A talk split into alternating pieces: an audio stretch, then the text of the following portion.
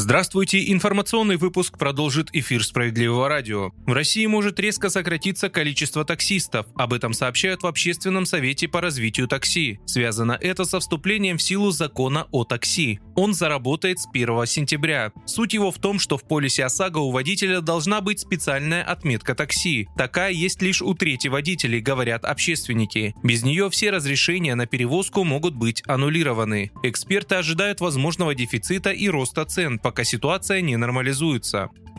Об очередном новом способе обмана пользователей предупреждают мобильные операторы. Схема мошенников проста. Они звонят и представляются сотрудникам той или иной сотовой компании. Просят лишь сообщить тот код, что отправлен на номер телефона жертвы. Нужен он якобы для того, чтобы продлить срок действия сим-карты или договора. На деле же злоумышленники получают доступ к личному кабинету и, соответственно, к финансам абонента. Справедливое радио напоминает, никогда и никому не сообщайте код, который приходит вам для подтверждения действия. Если сомневаетесь, сомневаетесь, сами перезвоните сотовому оператору.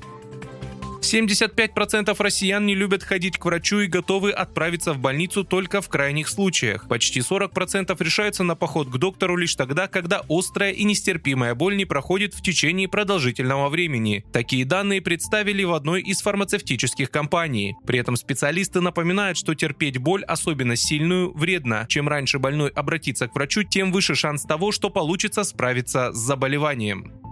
Далее в нашем выпуске новости Центров защиты прав граждан. 174 тысячи рублей компенсации выплатила управляющая компания одному из жителей Москвы. Благодаря работе наших специалистов. Квартиру Михаила Андросова затапливало после каждых обильных осадков. Неважно, снег это был или дождь. Причина банальна – дырявая крыша дома. Во время одного из ливней в прошлом году жилье пострадало особенно сильно. Мужчина вызвал коммунальщиков, которые все зафиксировали и составили акт о затоплении. Ремонт обошелся в 139 тысяч рублей рублей. Огромная сумма для Михаила Андросова. Коммунальщики, по словам мужчины, ущерб возмещать не спешили. Вот он и решил обратиться в Центр защиты прав граждан. Там сразу пояснили, ремонт крыши лежит на управляющей компании, а если там халатно отнеслись к исполнению своих обязанностей, то должны заплатить компенсацию. Так как добровольно решать проблему ответственные не захотели, выход оставался только один – подавать в суд. Юристы Центра составили исковое заявление, в котором грамотно обосновали требования истца, и судья обязал коммунальщиков возместить возместить сумму ущерба 139 тысяч рублей, а также выплатить штраф еще 30 тысяч рублей и компенсацию морального вреда 5 тысяч рублей. На этом пока все. Вы слушали «Справедливое радио». В студии работал Михаил Семенов.